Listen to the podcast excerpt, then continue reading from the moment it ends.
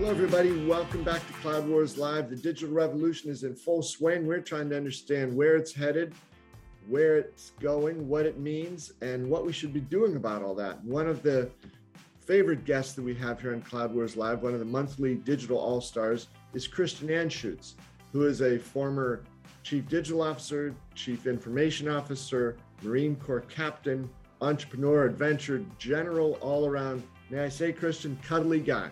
Welcome back, Christian. Great to have you. Oh, the cuddly came back. The cuddly came back. Okay, that's. Uh, I'll, I'll, probably get another bunch of emails over that. So uh, thank you. I appreciate that. Good to see you, Bob. Good to be back on Cloud Wars. Thank you.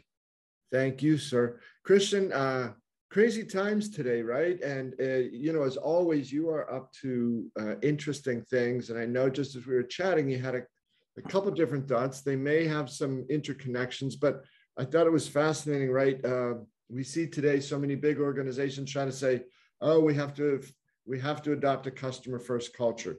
We have to adopt, you know, uh, a culture that employs value. We can't be part of this great resignation, you know, blah blah blah blah blah." Uh, and it sounds like you've got some thoughts on a little introspection about the the great resignation. Maybe should trigger some great introspection then you were working with a pretty big organization yourself on some of the culture stuff. So, what do you think's going on today?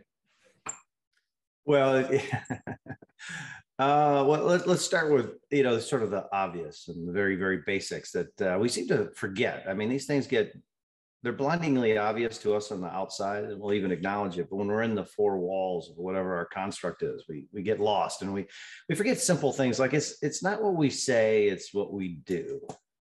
I mean, how many different times have we seen the, you know, the, this is what our culture is and this is what we believe and whatnot, but how we act is an entirely different thing. And you know, in the case of uh, uh, you know employees and whatnot, it, it you can blame HR, but it's it's really the overarching culture. It's the hiring managers, it's the leadership, et cetera. That uh, you know that that really uh, is a, uh, a clear and uh, present demonstration of what your values and beliefs are. And so that's kind of important because you keep saying whatever it is you want to say about yourselves. It's, it's what you do that really matters. This is actually kind of important and timely. Uh, there's so much talk, excuse me, there's so much talk about right now the great resignation. And, you know, there's a bunch of, you know, companies that I, I get uh, a chance to get exposed to, and uh, they're, I mean, companies are struggling it's in the news, right, Bob? I mean, we we, we read it, so it, it's it's it, maybe I have some data points. I think I think it's probably bigger than just my data points, maybe. And uh, what I find interesting is the discussion around the Great Resignation. From the ins companies on the inside looking out, I keep hearing things like, "Well, here's here's the reasons why they want to leave uh, people want to leave? Um, well, the you know the competitors are very aggressive and they're enticing them with new programs. Um, a 20% raise actually, so the salaries are getting kicked up because they're paying more. Um, you know, it's it has a lot to do with this work remote, work hybrid, come to the office, and then there's another thing and another thing. It's all these things that uh, you know our people are running towards maybe I, I, I, think there's a lot of merit in all those points but it's only one half of the coin, right? The other half of the coin is what are they running from? Now, I am not an expert on leadership. I'm an expert student on leadership. Okay, we've we've discussed this in the past. Good leaders and good organizations are introspective. That that should be the very first question these companies are asking themselves. And when I ask that question, what are they running from? The first thing is like, there's almost an intake of air. Like, what do you mean? What do you mean? yeah, what do you mean? What do I mean? You know what? You got the best culture in the world, right? Et cetera, et cetera, et cetera.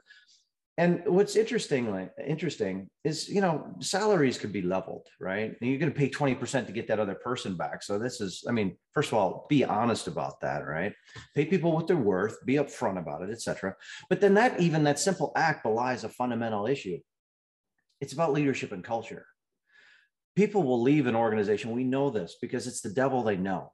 And they might go directly from one corporate American entity, and thinking just of this market when I say corporate America, to another one that has exactly the same kind of ills or problems or similar ills and problems, but at least they don't know those.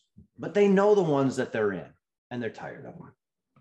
Companies and leaders have got to be a lot more introspective and say, what are they running from? And they got to take accountability for this because it's got a lot more to do with things like culture, leadership, decision rights, which is proxy for empowerment, et cetera, and career progression. It's it, it's things like that. And then you get to salary, you know, and maybe it does have a lot to do with like work, uh, uh, where you work.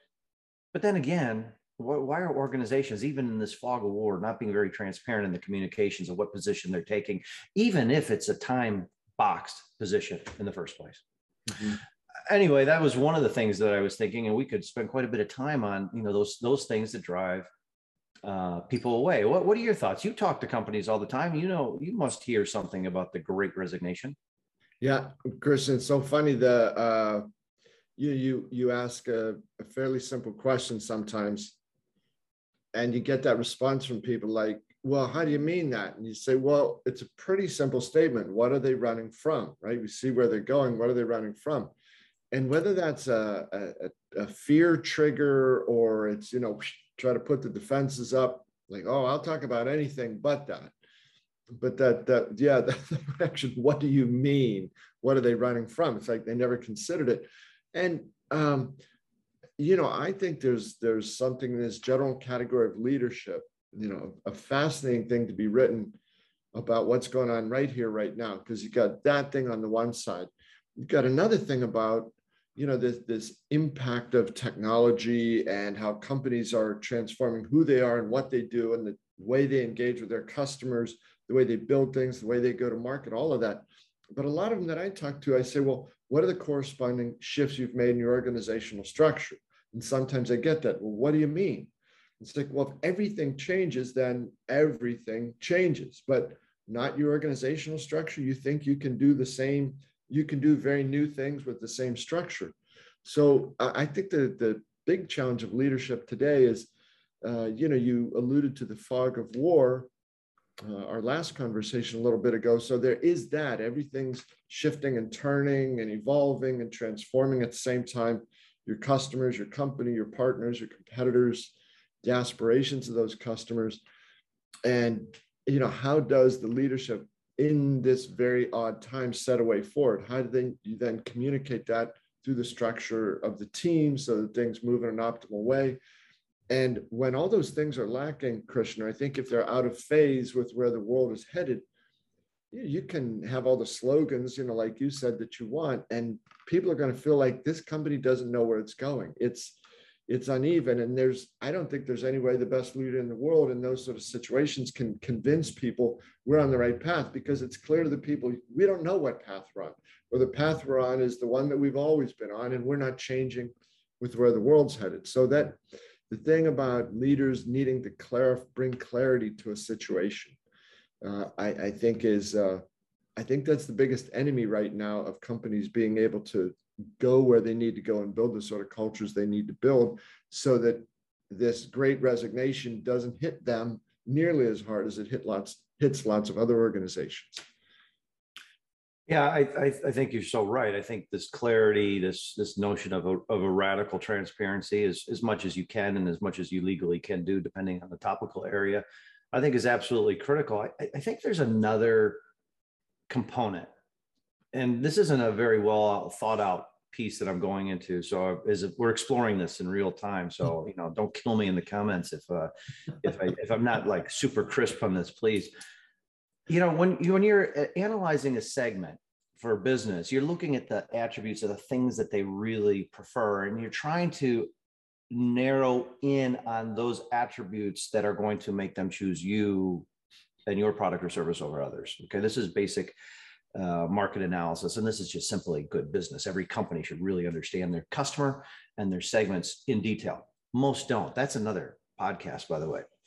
It's one of the reasons why so many companies struggle. They just deal with the problem of not dealing with change, as you were talking about earlier.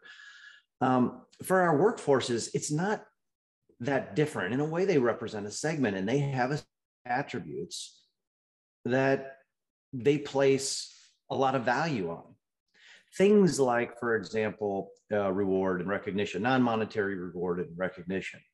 this idea of empowerment and career paths. There's there's a number of different things, but if we looked it up right now on Google, which we won't do because we're you know in the middle of the conversation, we would find things like salary, you know, fall in you know number four, five, or six as a, as an attribute that they prefer.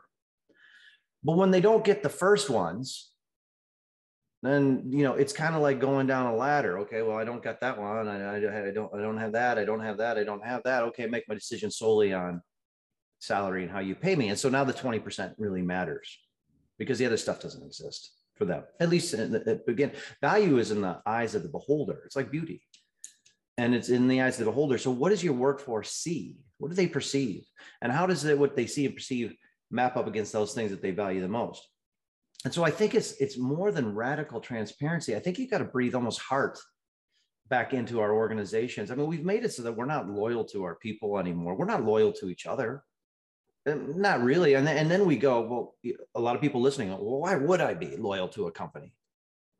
There was a day that actually did exist, right? There was, a, and there are cultures and societies, countries where that still is very, very strong. But in the United States, we've just completely eradicated it. HR, I mean, HR is your friend as an employee until that organization doesn't want you anymore. Then they are the ones that you're out, right? I mean, that's how that works. I'm not saying that's wrong, but I mean, it, there's there's there's really no loyalty uh, uh, from organizations to their workforces. Not really, at least not in the eyes of many of the beholders.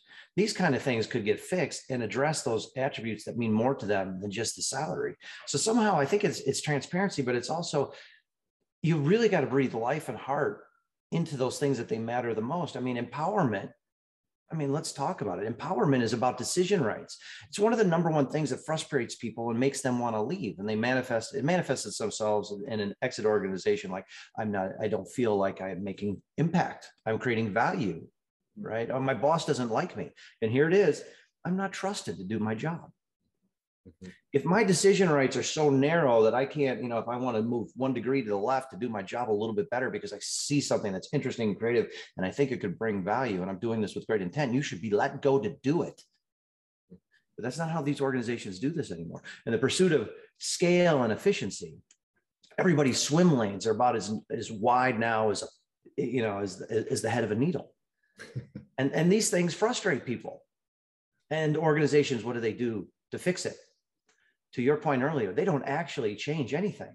But what they do is they do a vestige of change and they say, oh, we did a, a pulse survey and we are now this. Here's our new normal, right? And here comes some new placards and whatnot. Gives everybody, at least in the internal marketing department, a little, you know, warm and fuzzy. They, they, they feel happy about it because of the good message. And then attrition continues. I, I think uh, companies are in for a, a rude awakening over these uh, quarters ahead because as long as these people have choices, they're going to choose something other than the status quo. And the status quo is what companies love. Yeah. Yeah. Uh, I, Chris, I remember uh, oh, it was probably 25 years ago, but uh, somebody where I was working at the time wore a T-shirt, and uh, very, very delightful woman. She wore a T-shirt that said, "The beatings will continue until morale improves," and uh, I, I think that's you know sort of that the mentality some people have like well what do you mean you know people are leaving here? He said you know we uh, we we renamed several departments. We said you can have a bring your dog to work day. We you know whatever these other silly things are. But i wonder christian right you know the it, will there be uh, because certainly some companies are getting it right. They're they're they're crushing it these days. And what is it about those organizations and in particular the leaders that are doing things that have the uh, that have made those companies destinations where people really want to go there. And I think, Chris, and the wild thing is, irrespective of the industry it's in, right? Um, I'm no huge fan, one way or the other, you know, of Elon Musk and Tesla, but I thought it was fascinating to see him say the other day, and our mutual friend Tony Uphoff brought this up. Uh, Elon Musk said, you know, everybody talks about the difference, uh, the success that we're having a Tesla is about the software in the cars. He said, that's a big thing. But he said, the real big breakthrough that we're making, our real competitive advantage is manufacturing, right? So manufacturing cool again. Uh, you know, the different sorts of companies, right? It, it's not just the, the glitzy unicorny type of companies that folks want to go to. Um, I've heard more and more companies like in the pharmaceutical field. Uh, who was it? The the CEO of Snowflake on a recent earnings call said a big pharmaceutical CEO told the CEO of Snowflake, he said, yeah, We've been a life sciences company for 50 years. He said, We're all about life sciences, but we're now at a point where data science and data scientists are having more of an impact on human health and well being than life sciences. I don't know if you know some companies would try to hide that or do you showcase it, but you know, what do you call it? Radical transparency. I think people want to see that, you know, do you have a heart? One, and two, are you willing to show it? Are you willing to share it? Are you willing to let other people, you know, share theirs by how you treat them? You know, you, you said a bunch of really great stuff there. Uh, I'm going to zero in on a word that you used, though. You used corny, right? so I'm going to steal something from Simon Sinek, and most of your listeners will have known him. He's just fantastic in so many ways. Um, he says something that's I think is very important. He says that you know people don't buy what you do as much as why you do it. Now I I'm sure I messed up the quote by the way, but the the message is the same. Uh, at least I believe it is. Okay, so they buy don't buy what you do as much as why you do it. That is exactly the opposite of corny. Okay, because what, and I love that you brought up that word. What we see firms, again, let's just be honest about this. There's a lot of what firms do is corny and trendy, right? They, they, it's it's corny and trendy. I'm going to spin up this practice to you know this, or I'm going to let you have a bring your uh, you know your favorite toad to work or whatever it is. I mean, it, it's it's it's this corny stuff, right? And that what actually and what makes it worse is not only is it corny, it's institutionalized corny. Like you couldn't trust your own people to self-organize and go, you know, hey, we're going to allow our a, a, dog within the confines of our, you know, whatever a, a lab or office or whatever on this particular day. No, they they actually have to go all the way up to the head of HR to get that, you know, permission to do such a thing, right? And so when the organization does it, it comes out with all these corny, tone deaf you know, this is how we're solving this ill. This is how we're enabling you to have more fun. This is blah, blah, blah. But it doesn't change anything. And then the, the, the real thing that people want is, is it goes back to these universal truths that we always talk about. They, they don't want the corny, they want the substance. Uh, it, it seems to me, and, and, and again, this is just one person's opinion. It seems to me that's actually one of the biggest problems that we have in our society right now is that there's there's a lack of substance right? So if you're if you be substantive and be transparent about that. Be substantive and explain what your why is. Look whether you love or hate tesla tesla is a fascinating example on why right? So elon musk has got a vision not to put a electric car in everybody's uh, driveway so he can have the most valuable uh, automotive manufacturer be the most valuable automotive manufacturer in the world he hasn't put a car in everybody's driveway, but he is that ladder thing, right? But a big part of that is because his vision is not about the the automobile; it's about changing the patterns for humanity where we get away from fossil fuels to something electric. Change takes time. Yes, I know. I actually own a Tesla. In full disclosure, change takes time, and you're still charging, doing uh, coal smoke into the air but not everywhere. And here I actually test uh, charge my Tesla with solar power and only solar power. Okay, but these this change is actually a thing that attracts people. But his why is so big that he doesn't stop there. He doesn't stop with what he's trying to do with the impact of his one company in terms of driving and, and creating a market and being a market leader. He's actually the pointy tip of the spear of an entire industry and a change across all automotive manufacturers let's be honest. If Tesla wasn't pushing this hard, you wouldn't be hearing so much about electric vehicles from auto, other automotive manufacturers, period. And then to really bolster that up, he makes so much of what is most valuable to your point is IP. He makes that free to everybody to help them, help him, help us do something for our environment and our world. People are attracted to that.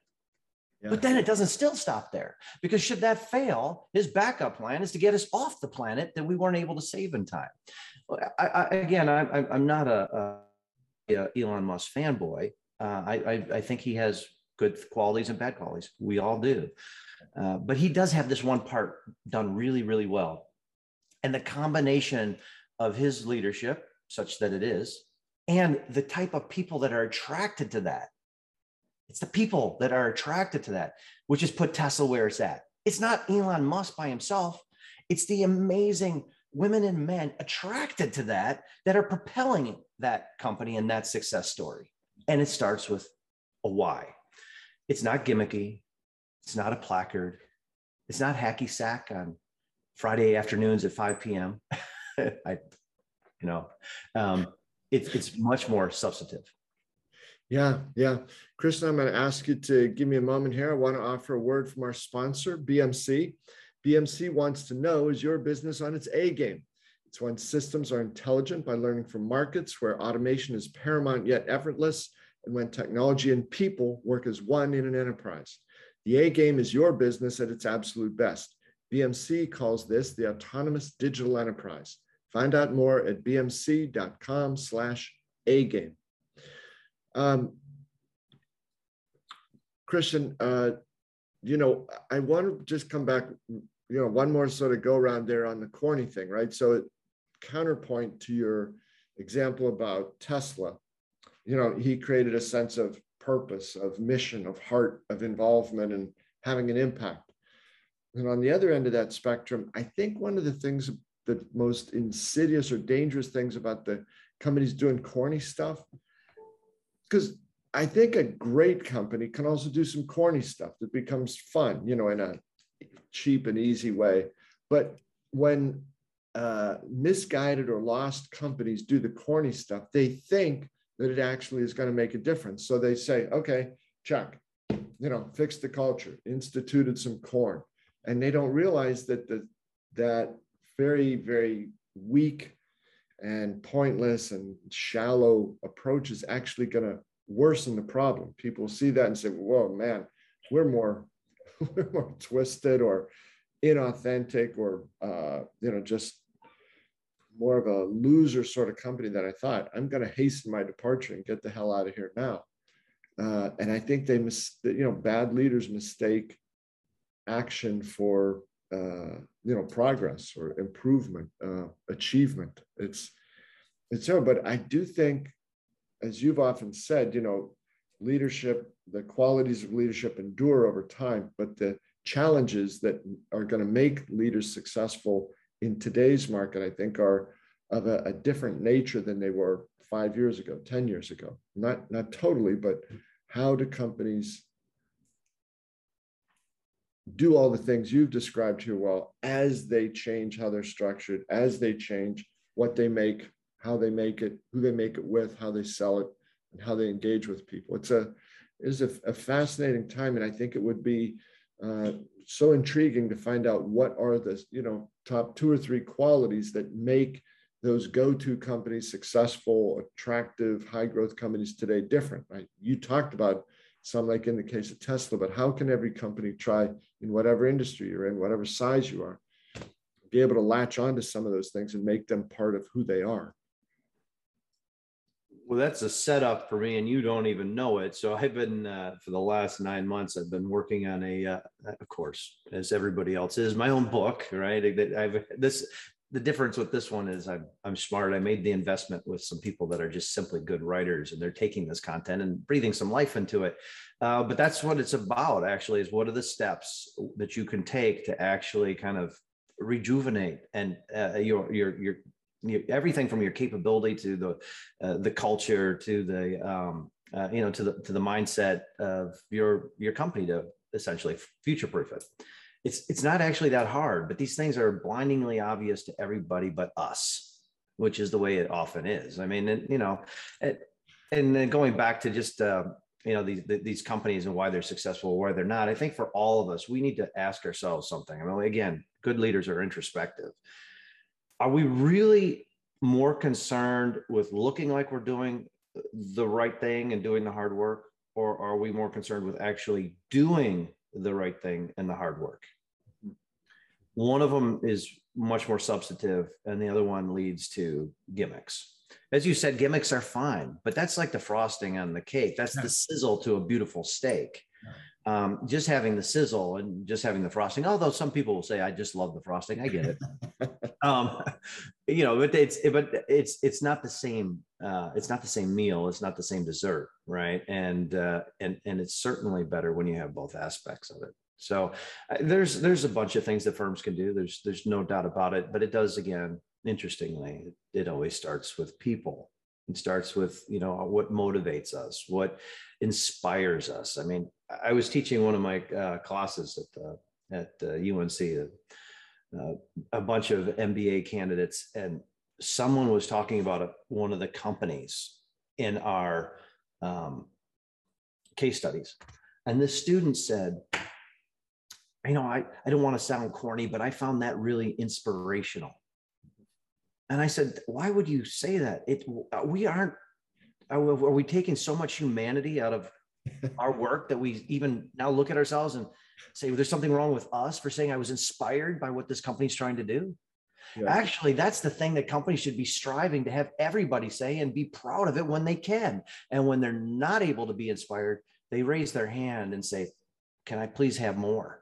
Yeah and this is these are it's it's it's simple things like this and it, that are conceptual but that require a tremendous amount of hard work in order to uh, answer and fix and uh, and that's really what we should be doing and a little less short-termitis a little less trendiness and a little less as you said corniness yeah chris and that uh you know there's i want to offer an example of a it's one of the world's great companies, certainly in the tech business. But um, there's a, a, a, through a thing I've been working on with them. There's this layer of people that I think they have good intentions, but they want to know because one of their executives is going to be involved in a speaking role. And uh, well, you know, what are you going to ask about? Could you send us a list of questions? You know, what about this? How long will the questions be? you know, what subjects will they be on? Blah, blah, blah, blah. Like, and, and, you know, in some respects, I get it. But I'm going back to your point about companies more concerned with appearing to be doing the right thing as opposed to doing it. And it isn't the case so much right thing or not with these folks, but I wanted to ask them, I said, what are you afraid of here, right? Right? You, do you think the executive at your company isn't going to know how to answer these questions? And, and what if the person is asked a question and says, huh, I hadn't thought about it exactly that. Well, let me tell you what I think. But this this striving or somehow this uh, you know this desire to have things always packaged, sanitized, safe, uh, prepared for, and I guess in some ways, you know, as I'm talking through this, Christian, what I was struck by their their lack of trust in a leader's ability to be able to blow any of these questions away, even to say, hey, I hadn't really thought about that. I don't have an opinion on that, but let me tell you what I do think about something else. Great. So even in the biggest, best run companies in the world, this stuff exists. And I think it has to be, you know, almost like a, an intellectual machete that we keep out and, uh, you know, just hack away at that stuff all the time at that, that, that, uh, creep in of all this stuff that stifles us of uh, spontaneity, of uh, you know, a, really freewheeling thought, and leads to that ultimate thing there. I, you know, I have to manage what this person says because otherwise, you know, they're going to go a little bit left, a little bit right, and I think it all comes back to that whole thing about that that fear of being in of admitting, hey, that was an, I was inspired by that. That was great. That was different. I didn't know you'd talk about that. I didn't think we had an opinion on you know whatever it might be. But and that I think Christian that that that behavior. What if you have it, it gives off one aroma. If you don't have it, it gives off another. People smell that and they either love it or they want to say, "I got to get the hell out of here. This is not for me."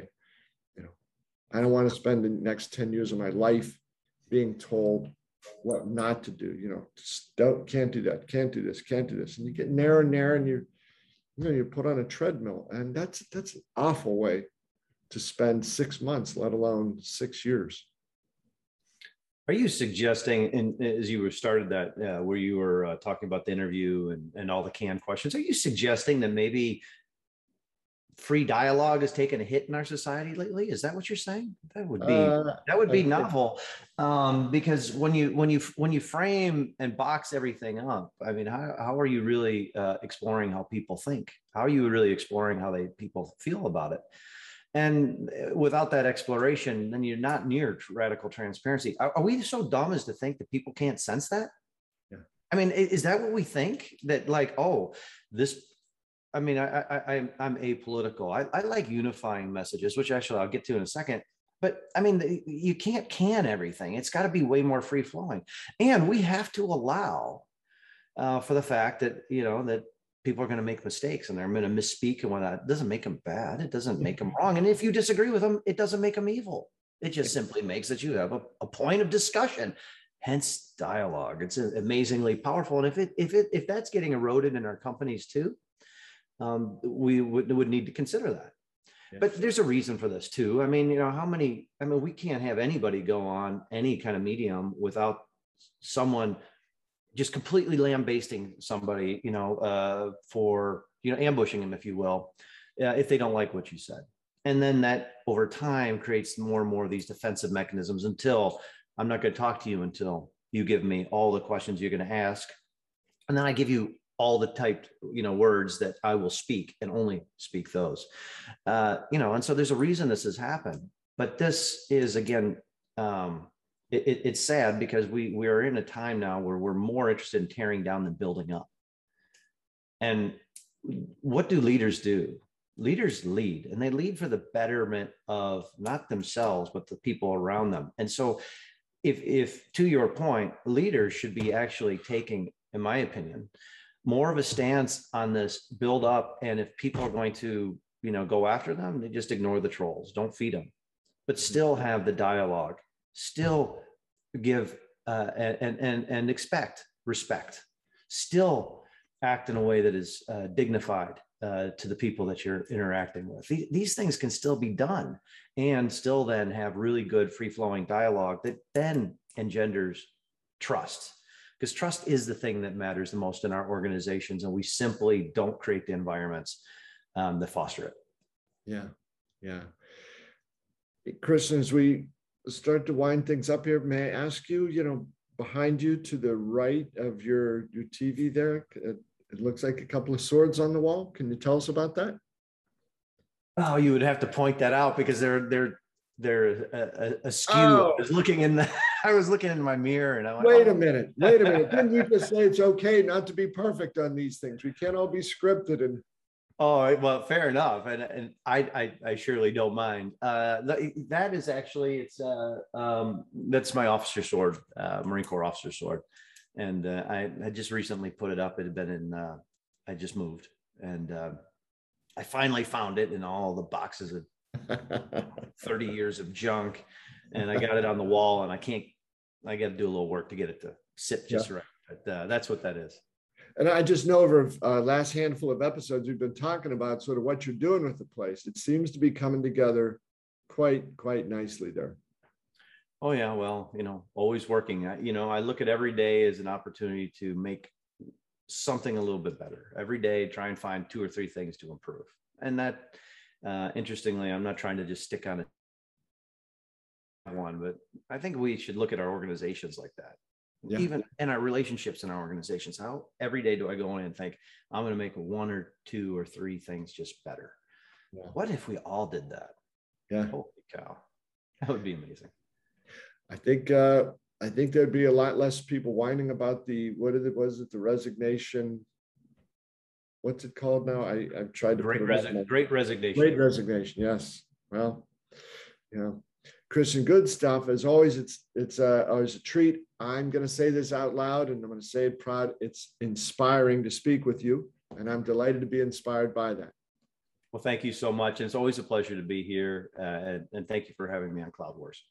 All right, Christian, you did say a couple things about a book, so respect your privacy on that. But anytime you wanted to say a little bit more about your book, when you're ready, I'd love to hear about it. Yeah, I got some more work to do.